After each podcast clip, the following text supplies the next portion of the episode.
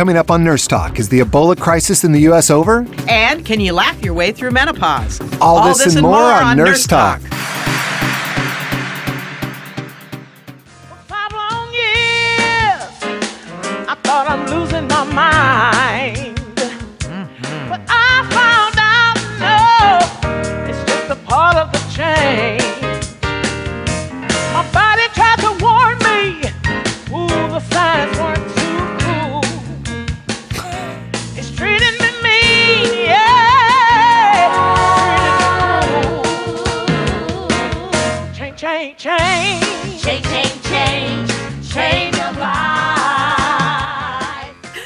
Welcome to Nurse Talk. I'm Casey Hobbs, along with my lovely co host Shane Mason, and we are two of the thousands of nurses on duty today. How did I get here?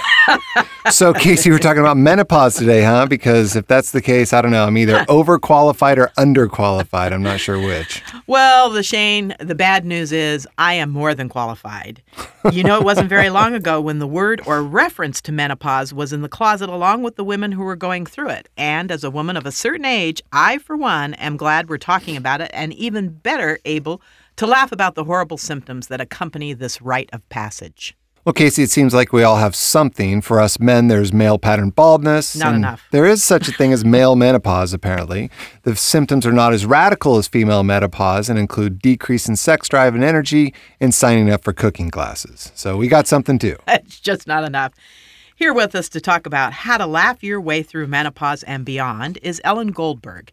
Ellen has a new book called What the Hell Happened to Me? The Truth About Menopause and Beyond. We'll talk with Ellen later in the show. And Casey, although Ebola has all but disappeared from the headlines, there's still much to do to eradicate the deadly virus in West Africa. Earlier this week, National Nurses United RN Response Network announced a $40,000 donation that Yay. will go to the International Medical Corps emergency response teams who are still out on the front lines working to combat the virus. We'll talk with RN Deanne McEwen about the progress that's being made there. Thanks, Shane. And before we do anything else, I must jump on the bandwagon for just a few minutes and see if you can help me figure this out. Okay, first you have to listen to this short little clip. All right. It must change. Things must I change. heard Our this. I did government- Our government, look at it. it. It isn't too big to fail. It's too big to succeed. It's too big to succeed, so we can afford no retreads. Will change with the same people and same policies that got us into this, the status quo. Another Latin word, status quo, and it stands for man, the middle class, everyday Americans are really getting taken for a ride. That's status quo. And GOP leaders, by the way, uh, you know, the man can only ride you when your Oh, back is this one. bent. Mm. So strengthen it. Then the man can't ride you. American won't be taken for a ride because so This much is, so at stake. And we can't It is. afford It is. politicians playing games like nothing more is at stake than OMG. It's bad. It's so bad. And it was so supposedly she didn't have a teleprompter. Right. But that doesn't change the fact that the woman can't form a sentence with a verb and a noun. so it's a nameless presidential contender, but I'll tell you that uh, the thing that's too big to succeed are her boobs. Well, it definitely problem. isn't her brain. Yeah, but I like hearing her talk about how the man can't ride you. Is that? I'll take that challenge. Well, you couldn't ride me because my back is so strong. it's not bowed. Just like the middle class, right? That's right. So it's going to be very interesting to watch the 2016 presidential race unfold. But hey, we have more important things to talk about, such as Nurse Talk News and Views. Take it away, Shane. All right, so first off, we have a glimpse into the future. Trachea restoration. So 3D printers may make new organs possible. Researchers recently gave clinicians a glimpse of the future, showing us that a new trachea could be created by the use of 3D printing techniques. The combination of 3D printing and tissue engineering allows for the production of complex organs and tissues, said Todd Goldstein, a PhD candidate at the Feinstein Institute of Medical Research at Hofstra. Our proof of concept study shows that 3D printing and tissue engineering can be used to produce a biological tracheal replacement. That's incredible, Shane. I just don't know why did they pick the trachea? Why did they pick the trachea? Except the rings must be easier to make, but this really is the future, and I love it because if we can make a pancreas, think about the people who could be helped who have diabetes. Sure. Goldstein Really said that uh, he said that 3D printing can be set up to create almost anything one can imagine. His idea is to use the technology to produce the support scaffold of the engineered airway. And I guess the trachea is not that complex, huh? It's just structural, so maybe that's why they're well, I think out yeah, it probably easier there because it doesn't secrete anything or do any of those things. So yeah, better to start there. so and you you're for it, I take it. I don't care anymore. This, this stuff's insane. Next up, shooting at LA area clinic. Nurse wounded, patient in custody. Oh my. A man was arrested Monday on suspicion of shooting a nurse inside a mental health urgent care facility in a suburb of LA, officials said. Vincent Hurd, 20, is suspected of shooting a nurse during a medical evaluation at a recovery integrated clinic. Near and dear to your heart, isn't it, Shane? Yeah, it sounds like the sort of place that I work at, um, and this is scary for me. We have people come in all the time. We don't search them. If the cops bring them in, we ask them to do a quick pat down, but we don't search them. We've I've had people come in with knives. I mean, all kinds of needles, guns, everything you can imagine. This is scary. And I just have to repeat once again that nurses are on par with police officers and prison guards for the number of assaults they encounter in that career. And that's not, just psych nursing and ER nursing. So, very interesting. I don't know what we do about this, but interesting. Next up, Shane. Bay Area Rapid Transit to ban e cigarettes. Bay Area Rapid Transit is set to ban the use of electronic cigarettes on its trains and stations. The BART board has scheduled a February 12th final vote on the ban after giving unanimous initial approval last week. You know, I don't ride BART, but if I did, I would say I don't think the e cigarettes cause much of a spe- smell, and I don't think that there's much in the way of nicotine that's getting out into the air. You know, I just read a report that apparently they release about 10 carcinogens and which is way less than cigarettes, but I they see. are now saying, "Yep, there is a, there is some sort of risk. We're not sure exactly what." So maybe that's the thinking. I, I think, dude, they're probably trying to keep people from smoking herb on. I think they're BART. trying to keep people from smoking herb, and from what I've seen on BART trains, I think more herbage needs to be Dude, that's the smoked only on way you trains can to get calm on people that thing, down. man. You know, you need to be calm and relaxed. cigarettes kind of hype you up. Uh, the marijuana cigarettes, hey, they calm you down. I'm for it. So, for real information about these topics and others, visit medpagetoday.com, and that does it for Nurse Talk news and views. Coming up, it's not over. Nurses are still supporting efforts in West Africa to eradicate the Ebola virus. We'll talk with RN Deanne McEwen. You're listening to Nurse Talk, where laughter really is the best medicine.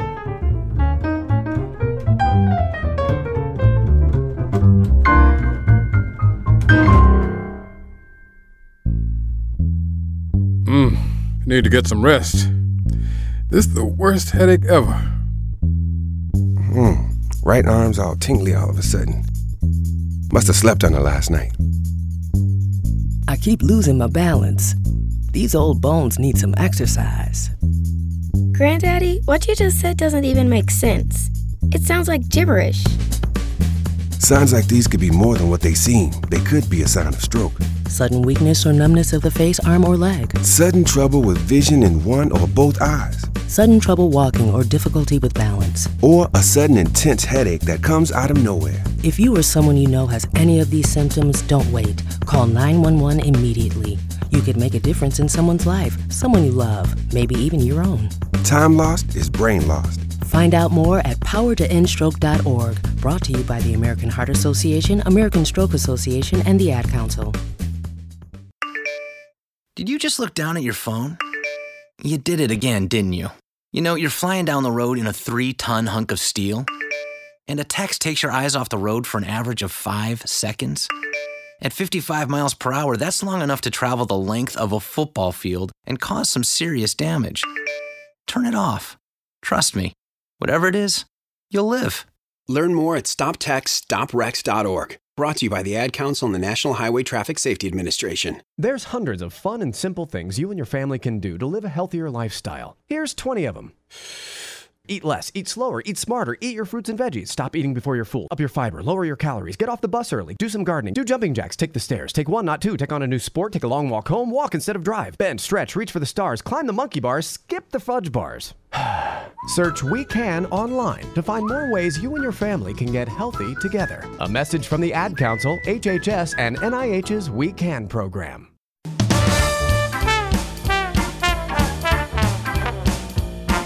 Welcome back to Nurse Talk, where laughter is the best medicine. Welcome back to Nurse Talk. I'm Casey Hobbs, along with my co host Shane Mason. We are two of the thousands of nurses on duty this very hour. Casey, for months now, we've been covering National Nurses United and Registered Nurse Response Network's groundbreaking work to set standards for U.S. hospitals to protect nurses, patients, and healthcare workers against the spread of infectious diseases such as Ebola. And last November, after the nurses set in motion a petition to urge President Obama and state lawmakers to pass mandatory safety guidelines in hospitals, with the help of nurses and Governor Jerry Brown, California became the first state to adopt such guidelines. Fast forward to this week, and the nurses are still active on the front lines of the Ebola crisis, and last week announced the donation of $40,000 to the disaster relief organization International Medical Corps, which is on the front lines of the Ebola response for its continued efforts to eradicate the deadly virus in West Africa. And Shane, a note from our producer says just this week, a patient is being treated for possible Ebola symptoms in Sacramento County at UC Davis Hospital. It's not easy to keep news about Ebola in West Africa in the news these days, but as of January 20th, nearly 22,000 cases of Ebola have been reported, with nearly 8,700 deaths, mostly in Liberia, Sierra Leone, and Guinea. Here with us today is RN Deanne McEwen nursing practice, health and safety specialist for National Nurses United. Welcome back to Nurse Talk, and thank you for being with us today. Thank you, Casey and Shane, for the important work you do and for inviting us back. This is an important topic and very timely. Oh, thanks. I appreciate that. So, we want to hear about the Registered Nurses Response Network, but we also want to hear about this uh, new case of Ebola in Sacramento. What do you know about that? Well, um, Actually, we were in Sacramento yesterday, and uh, the California Department of Public Health uh, released uh, statements confirming that both patients that were being treated in Sacramento, one at the UC Davis uh, designated Ebola Treatment Center and at the Kaiser South Sacramento designated Ebola Treatment Center, both did test negative. So that's really good news. But what's more important is is that the nurses were prepared and protected, and uh, the hospitals did follow, uh, and they're quoted on record as saying that in the press. The uh, really stringent, highest standard in the nation, Cal OSHA guidelines that were developed under Governor Brown's leadership uh, in Cal OSHA. Which is fantastic that Governor Brown is such a wonderful supporter of National Nurses United. What led them to believe that these patients had Ebola? Or possibly had Ebola? Well, from what I understand, there was a travel history, and then the patients uh, both came in symptomatic. Mm. Um, as you may have read, the patient that was ultimately transferred to UC Davis Medical Center arrived in the emergency room with these symptoms um, and a travel history confirming that he had been to an area of West Africa unannounced. So he was not being monitored for some reason, and uh, they immediately called in, uh, the Department of Health and arranged for the transfer to the uh, UC Davis Medical Center. So it sounds like the guidelines were followed, which is good, uh, and it was probably scary for everyone. But it sounds like the nurses were well uh, prepared. Uh, and we'd like to hear more about the Registered Nurses Response Network. When was that started, and, and why was it started? Well, the Registered Nurse Response Network itself has a long history dating back to a tsunami in Sri Lanka, and since that time, we've responded to disasters here in New Orleans, Louisiana, Hurricane Katrina, and flooding, earthquake, and tsunamis from Haiti to the Philippines most recently. And so we've been able to cut through red tape, get hands on direct nursing care to patients in need. When we looked at the situation where we saw that reporters and photographers could get into the scene of disaster to photograph human misery, and we knew that they needed hands on nursing care that we could provide, we saw a problem and, and we found a way to overcome it which is what I love about National Nurses United that that uh, this organization is beyond the scope of California, beyond the scope of the United States, but looking out to all parts of the globe, which is fantastic. So, Deanne, we mentioned earlier that the RN, RN National Nurses United Network donated $40,000 to the disaster relief organization Medical Corps. Why this organization? International Medical Corps, the IMC, has a, a history of providing effective and culturally competent care to the stricken patients and communities in West Africa. And so what we saw was actually a, a, problem with the global response in getting the necessary medicines, equipment, and supplies to that area. And so what they told us that they needed most, nurses wanted to help, is the actual personal protective equipment. And so we donated money so they could acquire the suits, hazmat suits, if you will, and masks, gloves uh, that they needed because protected healthcare workers best can protect and serve patients. As you know, this has been called the nurse killer disease in Liberia.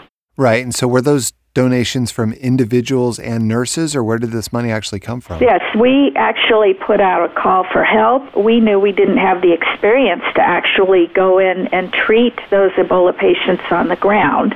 And so we wanted to help and do what we could. And so we did an assessment. Uh, we found a, an international relief agency whose values and vision was consistent with our own to meet people where their need was, and they were experienced and on the ground there there. So, again, uh, it's been highlighted in the news global supply chain problem getting uh, this equipment into the area.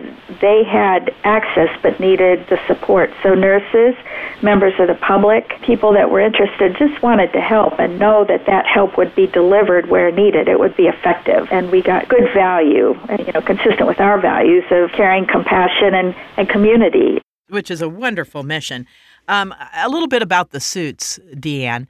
In West Africa, do they wear these one time? Do they recycle? How, do, how does that work? Well, there has been publicized reports of Medicine Sans Frontier actually came up with their own suits because of the unique working conditions uh, that they found in West Africa. And then other organizations, as they've moved to specialty hospitals, when they can get them, use single use disposable supplies because that's been shown to help contain and prevent the spread of infection. Again, right now it's a mixed bag from what we can see, but uh, the International Medical Corps has maintained the highest standards and uh, really seems to have been able to gain a foothold, and we're seeing some of the cases now decline as good standard epidemiologic methods and, and public health methods of containment, control, case identification, and treatment have been applied to this area.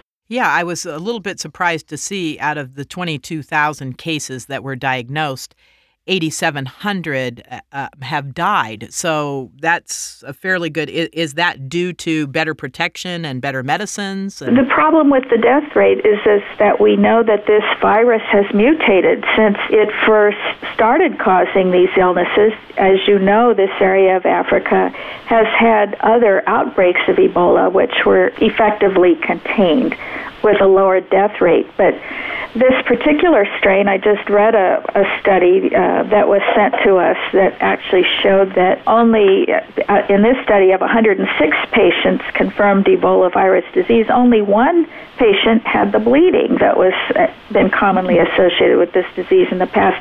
Most had the clinical presentation of headache, fever, weakness, dizziness, diarrhea, abdominal pain, and vomiting. So, like a lot of other tropical diseases, and even the influenza in this country, they share common symptoms. So the mode of transmission is not exactly clear according to several prominent virologists who have researched this disease. It has been identified as probable blood-borne pathogen, but we simply don't have enough evidence to rule out that it could also be airborne aerosol transmissible, mm-hmm. especially in close quarters. Yeah, I was going to say we, you know, the combination of we don't know how it's being transmitted and mutation is is really scary. So it's good that that folks are on top of this and studying this. Uh, t- tell us a little bit about the work that's left to do in this region and what is the prognosis for eradication? We're pushing for higher standards, and there's been a, a global response and uh, global health agencies that are meeting, looking at where the failures have been, and then, you know, this is tertiary prevention now. We've identified a problem. We did the best that we could under the circumstances, but then in terms of the precautionary principle, we can't let our guard down with a deadly disease for which there is no known vaccine available to help prevent it at this point. And so uh, I wanted to make the point that of the um, physicians and the nurses that have come down with this disease who are experienced at treating it uh, in past outbreaks, there's not been an identified break or breach in their protocols. They don't know how it came to be that they were personally infected with this disease. So again, our standards here in California, the highest level available, we want to make that available to any nurse or any caregiver who's caring for these patients around the world. And of course, if you look at for profit healthcare systems, uh, when there's a healthcare system breakdown, people are going to look at the cost. But we look at the value of human life here, and, and for a little bit more money to prevent such devastation, it's worth it to us. So that's why our standards, uh, the November 14th guidance issued by Cal OSHA, is important. These have gained world attention. In line with the precautionary principle, if there are so many unknowns, as Shane said, you know, we need the highest standard of protection for everybody. That's so true. How can people help? How can people? Uh, where can people find out more about the work you're doing, and what can they do to help? You know, we do maintain a website, www.nationalnursesunited, and there's a search engine there, and you can click on Registered Nurse Response Network (RNRN) or Ebola and you can link to our standards uh, that we fought for and under the progressive administration of Governor Brown and his leadership and Cal OSHA and the scientists working with us there. We've got these high standards. We want to protect them and expand them and make them available to everyone around the world.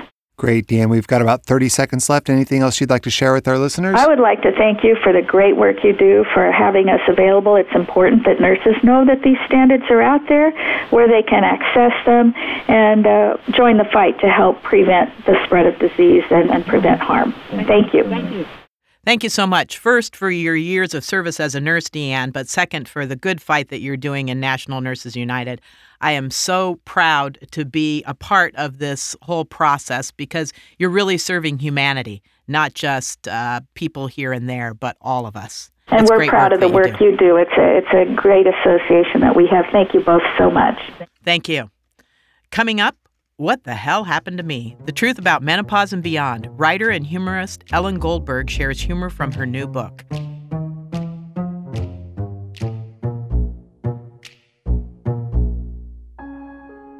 Working two jobs, and my husband works too. My kids go to school with your kids. I sit next to you at PTA meetings. We live right next door. We've been neighbors for years. You know my family and me pretty well, but here's one thing you don't know. I'm one out of every six Americans, and my family is struggling with hunger. Like you, we believe in this country. What's hard to believe is in the land of milk and honey, how many hardworking Americans have to choose between paying bills and feeding their families. This is a problem with a solution. Please visit feedingamerica.org today and find your local food bank for ways to help. Every dollar you donate helps provide seven meals for those around you quietly struggling with hunger. Together, we're Feeding America. Brought to you by Feeding America and the Ad Council. 7,000 high school students drop out every school day. If you stack their desks one atop the other, it's a pile more than 17,000 feet high. That's 12 Empire State Buildings. But what's truly scary is that another stack is going up tomorrow. We can keep students in school. Visit boostup.org and take the first step. Brought to you by the U.S. Army and the Ad Council. An angiogram does not let you know what they're going to do. An angiogram is where they go through your groin to your heart. And who knew that the way to a man's heart was through his groin? And many women are going, We've known that forever. Yes. You grab a man's balls, his heart will follow. Welcome back to Nurse Talk, where laughter is the best medicine. We are nurses. We cannot diagnose, prescribe, or treat, but can we give advice, Shane? Yeah, don't put things up your nose. Yeah, something like that. Staying awake, staying awake. staying awake. Oh, welcome back to Nurse Talk. I'm Casey Hobbs, along with Shane Mason, who is disgusted by all this talk of menopause. Uh, we're two of the thousands of nurses on duty today, and that was a clip from the hilarious Menopause the Musical written by our friend Jeanie Linders. And Shane, since Linders' Menopause the Musical opened in 2004, it has been seen by millions of women around the world and seven brave men. and obviously, you're not one of them. It changed the way we're able to discuss and laugh about the symptoms of menopause.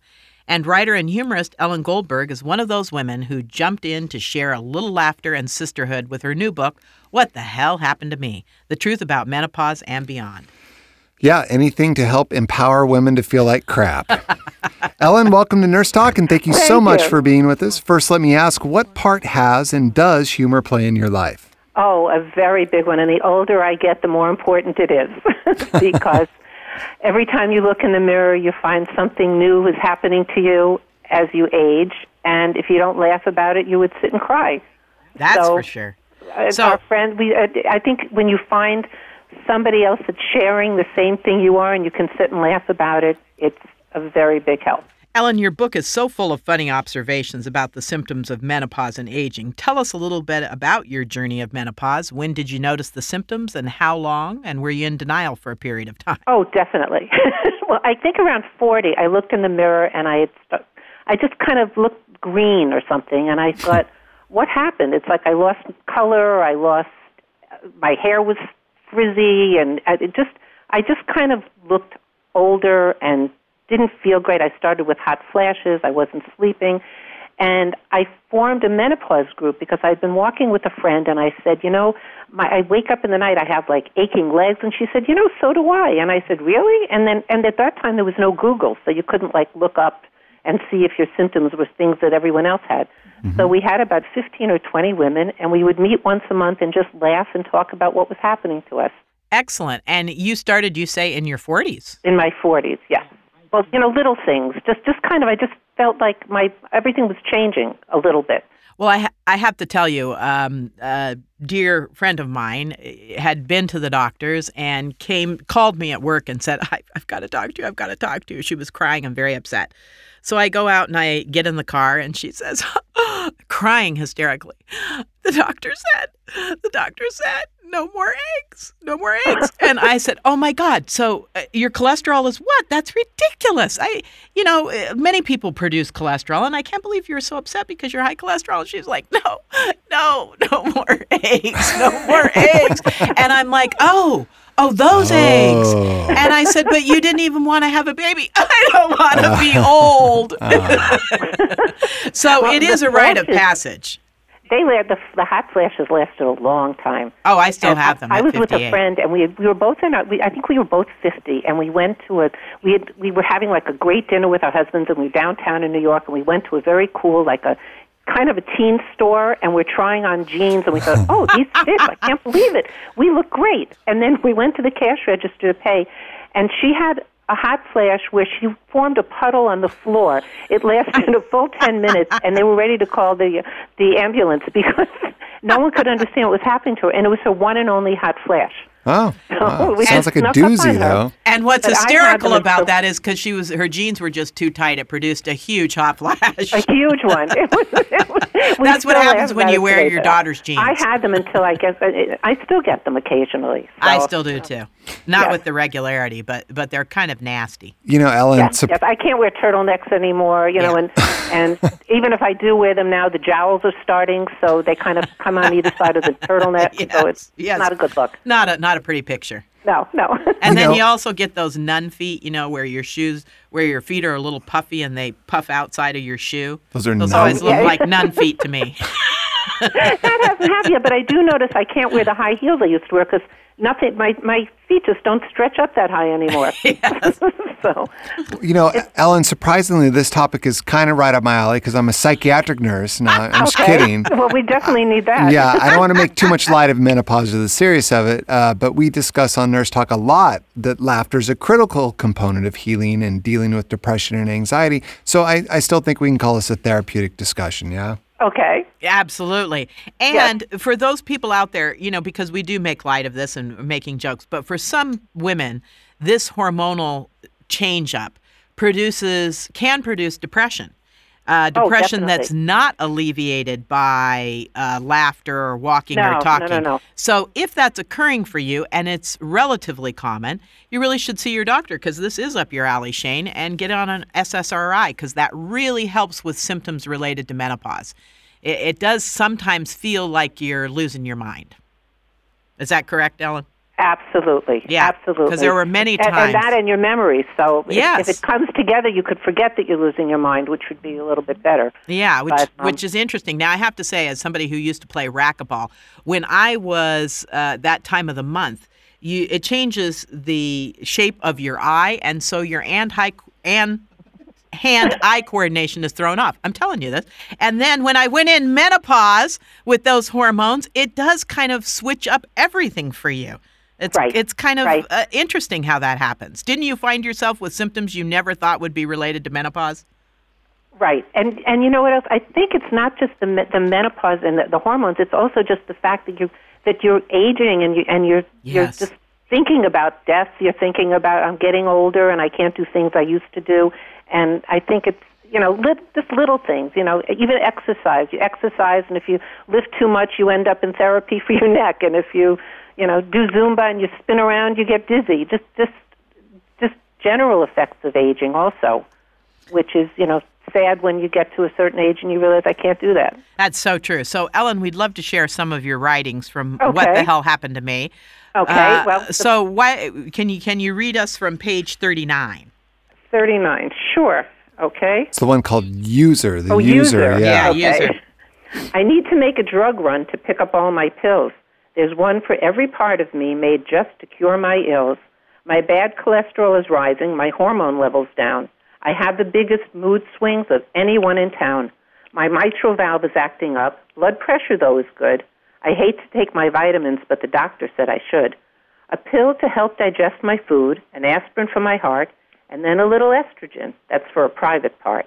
There's calcium for loss of bone so I won't break a hip, and something for the pimple that is formed above my lip. Magnesium and flax seeds, and of course, omega 3. Black cohosh to reduce night sweats, and a pill to help me pee. Some Ambien if I must sleep, and a pill to calm me down. I meet my dealer every month at the pharmacy in town. this is definitely, definitely true of everyone I know. We're all on pills, so it's you know for pills for something. Yeah, and speaking of your writing, you also have a quote in your book from non, uh, none other than Sophia Loren, the famous yes, beauty. I love that one. Yeah, so she says there is a fountain of youth. It is your mind, your talents, the creativity you bring to your life and the lives of people you love. When you learn to tap this source, you will truly have defeated age. So, do you agree that age is a state of mind and grace? Definitely, and I, in in most respects, I mean, I feel forty. I definitely feel forty until I look in the mirror, and then I go, oh, not so, not not as, not as, not so much. So I, I think, and then when you have, you know, the grandchildren, you know, one of them said to me, "Oh, you're you're getting old. That means you're going to die soon." And I go, "Oh, okay, that's kind of scary." That is But- that is scary. Yes, but I but I do feel 40. I'm just a little more cautious of things that I that I can't do. You're walking in the snow now. I think about it. I go, "Oh, am I going to fall and break a hip? You know, is this is this it?" well, it does cause you to be, but at the same time, having said that, I, I don't want to say all the downsides of menopause because there are some upsides. I feel more at home in my body than I ever have. I'm far more confident with the choices I've made. I've relaxed much more into my life than than resisting it. Oh, absolutely. So there, absolutely. there's a lot of upsides. But I wanted to read another piece from your book called Okay. Old, Old Blue Eyes. Okay. I must go to the doctor. I cannot see your face. Unless you stand so far away, you're in another place. I never see a menu unless it's on the floor or the waiter holds it in his hands and walks outside the door. I guess it's not too bad this way. It's actually quite fine because I can't see your wrinkled face and I know you can't see mine.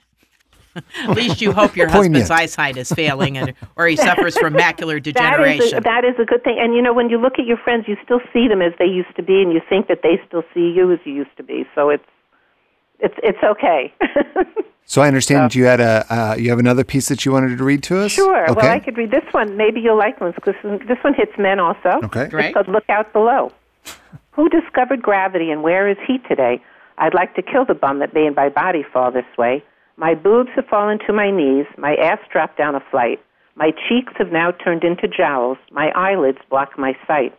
My plumbing and my uterus, too, slip down so very far, I fear that if I hit a bump, they'll fall out in my car.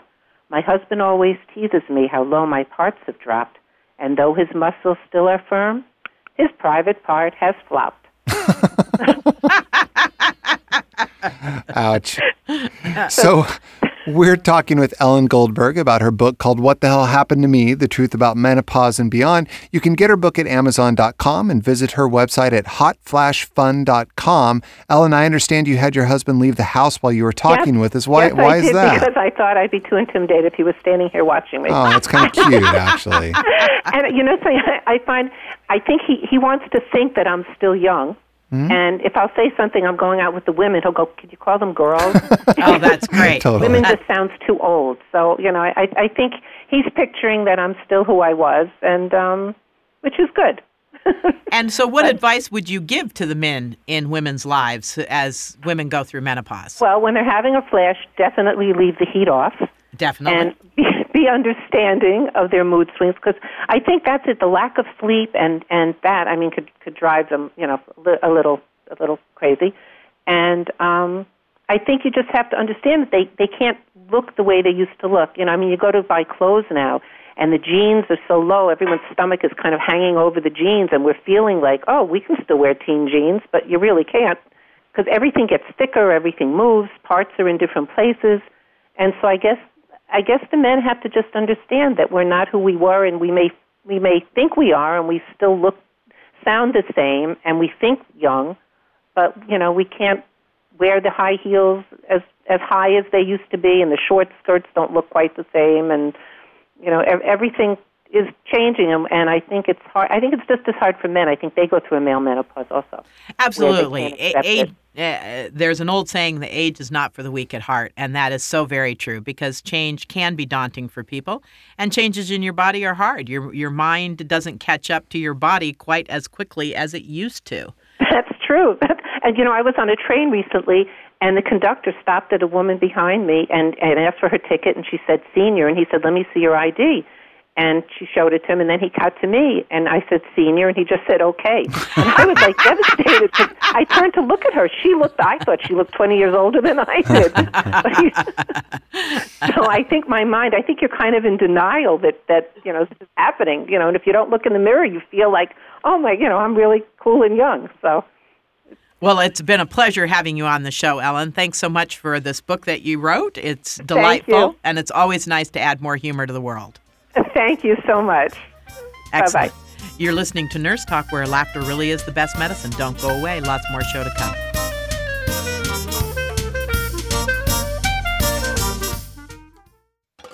It's 6:42 p.m. Time for Steve Plotto and his son Dylan to do the dishes. They talk about everything from the yuckiness of girls to the awesomeness of his soccer team.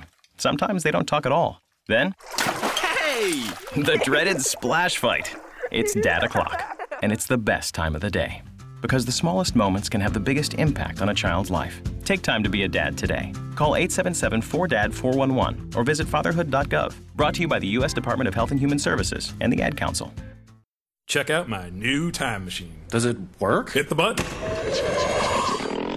Hey, it's Napoleon. Oui. Check out the future. Hey, you have a nice house. Why don't I? You didn't save any money, buddy. If only there was a way I could go back in time and fix that. Yeah. Save something for the future. Put away a few bucks, feel like a million bucks. For free ways to save, go to feedthepig.org. That's feedthepig.org. This message brought to you by the American Institute of Certified Public Accountants and the Ad Council. Can you tell if this burger contains bacteria that could cause kidney failure? Listen. You can't see it either. Use a food thermometer to be sure you've cooked meat and poultry to a bacteria killing temperature. Raw or undercooked meat may contain bacteria that can make you very sick, or worse.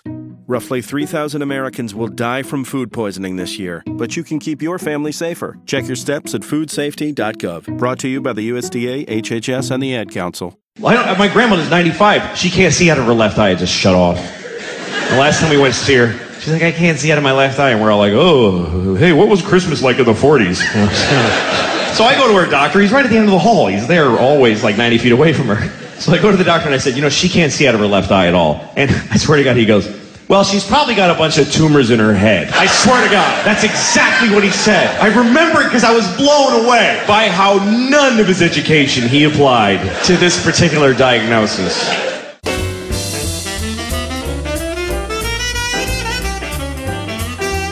Welcome back to Nurse Talk, where laughter is the best medicine. It's funny, Casey, when you guys were talking about that, I started to get this like sweat on my brow and I started to feel like really hot and kind of dizzy. And all I could think is, oh my God, all materials related to health trivia are the sole responsibility of Nurse Talk LLC. And they're not affiliated with any network or stream service area in our show. It was intense. Ah, I could say that was a nurse flash. Our health trivia question this week is If you have wrist pain, hand pain, numbness of thumb and first two fingers, weakness of thumb and first two fingers, symptoms worse at night, wasting of thumb muscle, what do you have? I don't know. Definitely not menopause. Yeah, if you know. So if you're the first one to answer this question correctly and email us or call us, you'll win a $25 gift certificate to Starbucks. So here are the issues wrist pain, hand pain, numbness of thumb and first two fingers, weakness of thumb and first two fingers, symptoms worse at night, wasting of thumb muscle. Boy, Shane, I'm not sure about this one. Of course, I would guess one of the uh, neurological Yeah, it sounds neuro. things. Um, I don't know. I don't know either because I would want to say like multiple sclerosis or Scary. something along those lines. Okay, So, so- again, if you know the answer, give give us a call. So, our question last week was if you're having a Woods light analysis, what might you have? I thought this was quite interesting. So, the wood light lamp examination is a procedure that uses trans illumination to detect bacteria or fungal skin infections. Okay. So, this is when they put that black light on your skin Ah. and you see all those gross little uh, things crawling around. Which are bacteria. Uh-huh. They also use it to um, check for corneal abrasions, which most often happen from people keeping their contacts in too long and then pulling a dry contact off your eye can produce an abrasion, which is quite serious. So don't do that. So that's what the Woods lamp examination is all about. Sage advice. Don't do that. So don't do that. Uh, so the winner of this one with the uh, Woods Light thing was Diaz D. Souza, listening Cool on. Indiana Talk Radio. That's lovely. If Yeah. you want to know more about this topic or others, visit itriage.com. It's a great little app. It's free. It does so many good things. Check it out. All right. Email. All right. So, let's go to your email questions. You take it Wait, away. Okay. Let me. I've got them sequestered Okay, away over here. I've got one. Okay. All right. Dear Nurse Talk, my father is 75 and pretty good health and is going in for a laminectomy and a discectomy to relieve pain he is having in his leg. So, right there, I got to stop because 75, back surgery, eeks, eeks, eeks, backup lights, don't do it. The doctors are telling us he will have to stop taking his blood thinners for three to four days post surgery. He takes blood thinners because he has atrial fib, and we are concerned that he will be at risk for stroke while he is not taking them. At least that's what we've been told. Can you first talk about the risks involved with both procedures, and is the bigger risk that he is off his medications post surgery? Love your sto- show, Steve P. in Oregon. Well, no, you're not at risk. Going off blood thinners for this procedure, you're not at risk. Now, the back surgery itself, Shane, what do you think?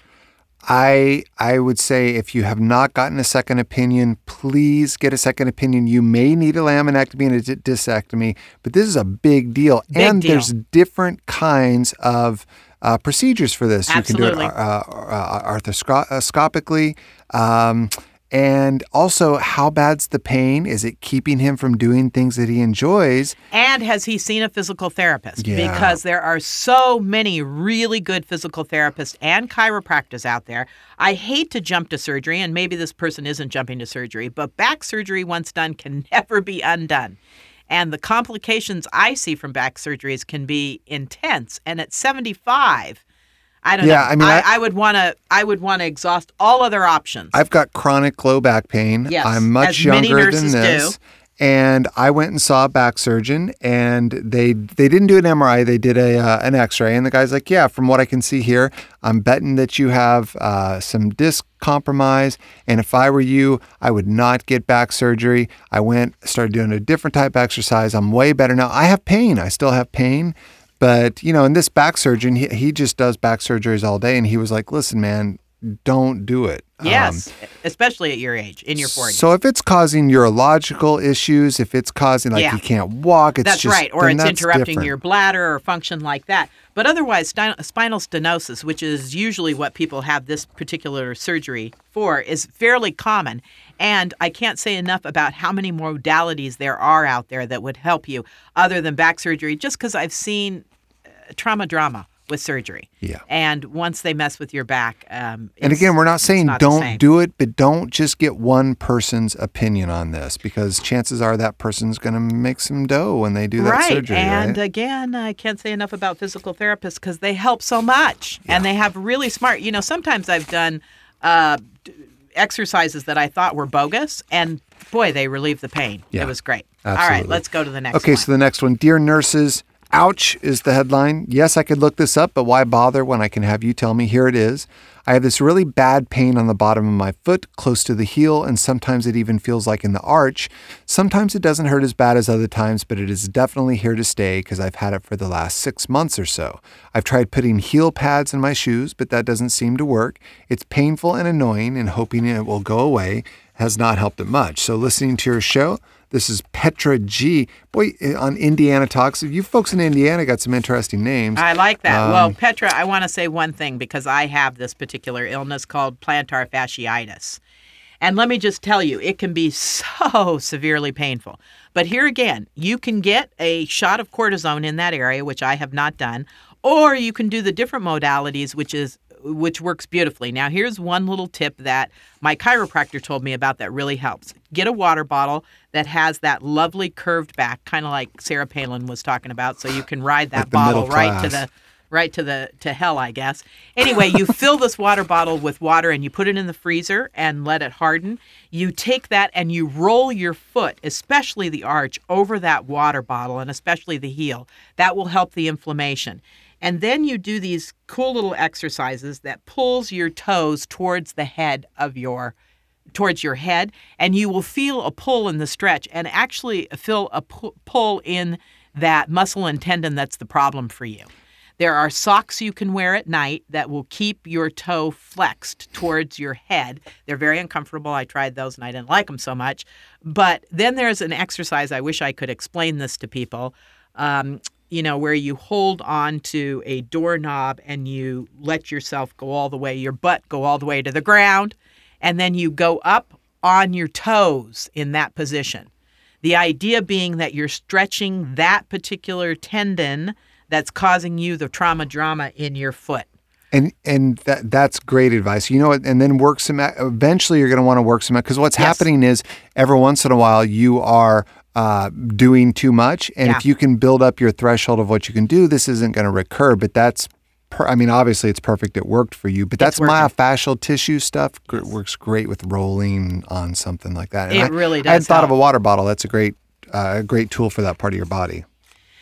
I have to say, I've noticed improvement now. It's worsening. Sometimes it worsens. I've also found that Superfeet, it's an orthotic that you can get online and they sell it in most stores, is really good because it creates a nice little cup for your heel so that your heel isn't moving around in your shoe. And then I make sure I get shoes that can fit my Superfeet insoles in there. And the idea then, I've also found it's better to wear a shoe with a harder bottom. So I was getting these soft sneakers, a sneaker that you can bend in half. If you can bend a sneaker in half, it's not good for fasciitis. You want something with a firmer sole and a better cup for your heel. And that's quite important. And I noticed the difference right away when I walk in a soft shoe versus a hard shoe. And so, Casey, I have to say that uh, on this show, I feel like you say a lot of extremely erroneous things, and I thought you did last week.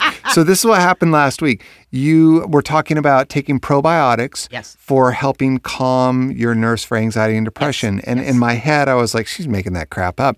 But on the way home from that drive, I was listening to NPR, whatever, and they did a study on probiotics and how it affects how uh, your vagus nerve, which originates in the gut, how it decreases transmissions and increases GABA transmission in the brain. And they really think now that probiotics can decrease anxiety. And so I was like, oh, I got that one wrong. Aha, that's right. And I found out something more interesting today, also listening to the radio to Thom Hartmann, talking about how we develop uh, the probiotics, how we develop bacteria in our stomach. Uh-huh. So they've done research on women who have. So it turns out that when you're born vaginally, when a baby is born vaginally, Okay. and they pass through the canal, bacteria go into the baby's mouth, travel into the gut, and that's the first that they're building the bacteria in their gut, healthy bacteria for their immune system.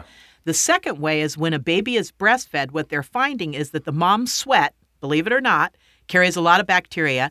That gets down to the nipple. The baby sucks that in and actually ingests more bacteria that builds their immune system in their gut. So people who uh, they've done studies to show that people who were not breastfed and not born vaginally have less of an immune system, especially related to allergies. That these are two key ways you get those. Also, what he was saying is that they're finding with with these new generations that babies' health and their bacterias in their gut are not what they used to be, and so probiotics for babies is actually a good thing. You babies and your newfangled bacteria ain't the way it used to be. You got to take a pill now, baby, to get your probiotics. Wow, the human body didn't do it is right. amazing and disgusting. at the same time. Yeah. You're exactly correct. Same with medicine. It can be amazing and really disgusting. Yeah, and it is allergy season, so it's good to hear these tips, and I can feel it kicking up with me already. So, what I can say a lot of times this time of year, people think you're getting a cold. Yes. Go on to pollen.com, one of those sites. If your symptoms get worse when the pollen counts go up, that's not a cold, folks, that's allergies.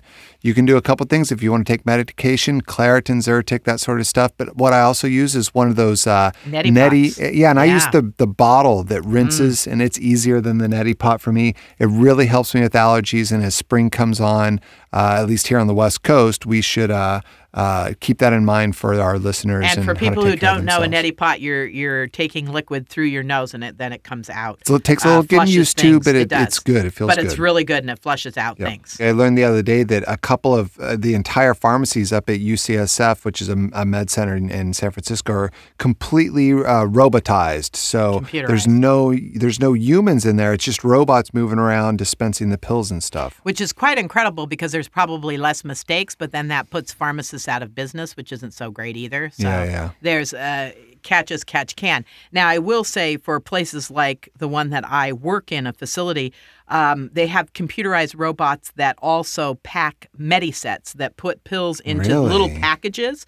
So I send them what the patient is on you know, how many times a day and whatnot. And then they make these little paper packets that have the pills for their eight o'clock with each one listed, the color, the consistency, and what it does on each packet. That's nice. And so the idea is then a CNA can come and pour from that packet. Mhm. And they do this and they set it up on a on a week or two week or four week draw and we get reams of pills. Oh. It's quite remarkable what they can do. Well, go days. robots. You go robots, but the, the minute that you start thinking for yourself, Oh, that's it's when we're going to have to take the chip out because we already know you're smarter than we are. You think they're going to let us take the chip out? Well, they're not. They're going to kill us. Right. I mean, that was the whole Hal thing is they're going to figure out a way to kill us. The conversation takes yet another sinister turn. so the computers are our great friends until they grow up and kill us. and Shane, here is a really interesting. I don't know if interesting is a good word for this. Mhm. Man hacks monitor screams at baby girl. Mhm. Welcome to the internet. Creepy things. Last week, a report that a man hacked into an internet enabled baby monitor in a home in Cincinnati, Ohio, and started screaming, Wake up, baby, at, at a 10 month old girl. Adam and Heather Schreck told Fox 19 that they woke up at midnight to the sounds of a man yelling at their daughter Emma and were surprised to find their internet enabled baby monitor moving, even though they were not the ones moving it. Okay, so this is horrifying, It but is it's horrifying. also hilarious that this uber creepy person hacked into a baby monitor, and the worst thing that they could think of to do is to say, "Wake up, baby!" it's hilarious. p.m. Wake up, baby. Wake up, little Susie. Brings brings a new meaning to that song.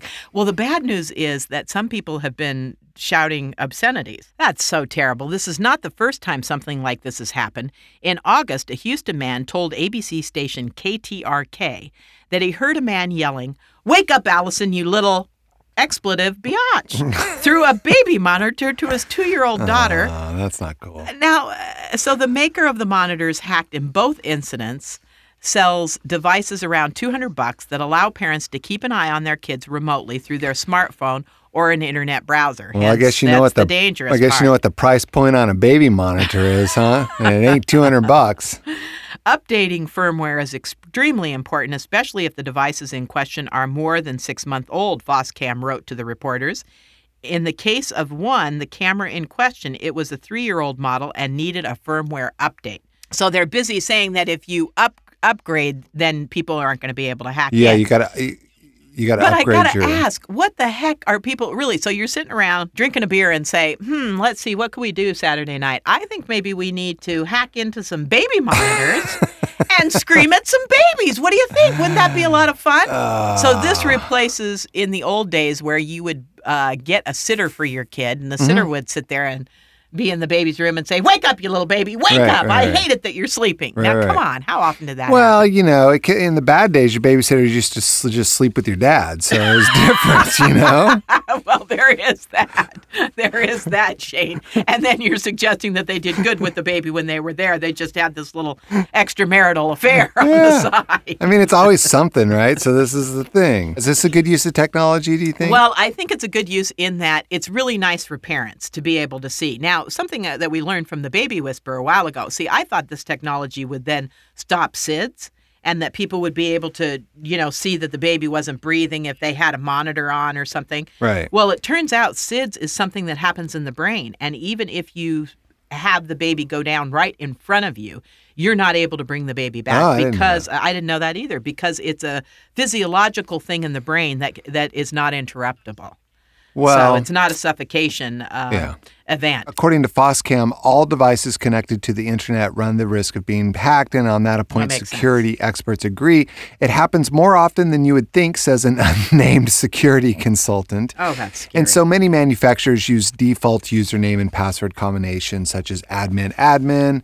And customers, you really need to update these. When you get the, the device, then you need to put in your own password and it shouldn't be one, two, three, four, five. It should be something relatively hard to decipher. and certainly it's it's trauma drama to the parents and certainly to the child. But a baby cam, I mean, I would use it because I would want to look in and see if the baby's okay and not have to interrupt by opening the door and Well, making I, a lot yeah. of noise. I mean, I'd want to, yeah, I'd want a baby cam, but I'd put it in the bathroom.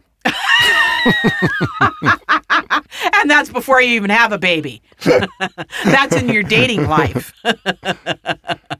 and then do people hack into your camera in your bathroom and say, "Hey, girl, Shane's just looking at you." Stand up, baby. Stand up.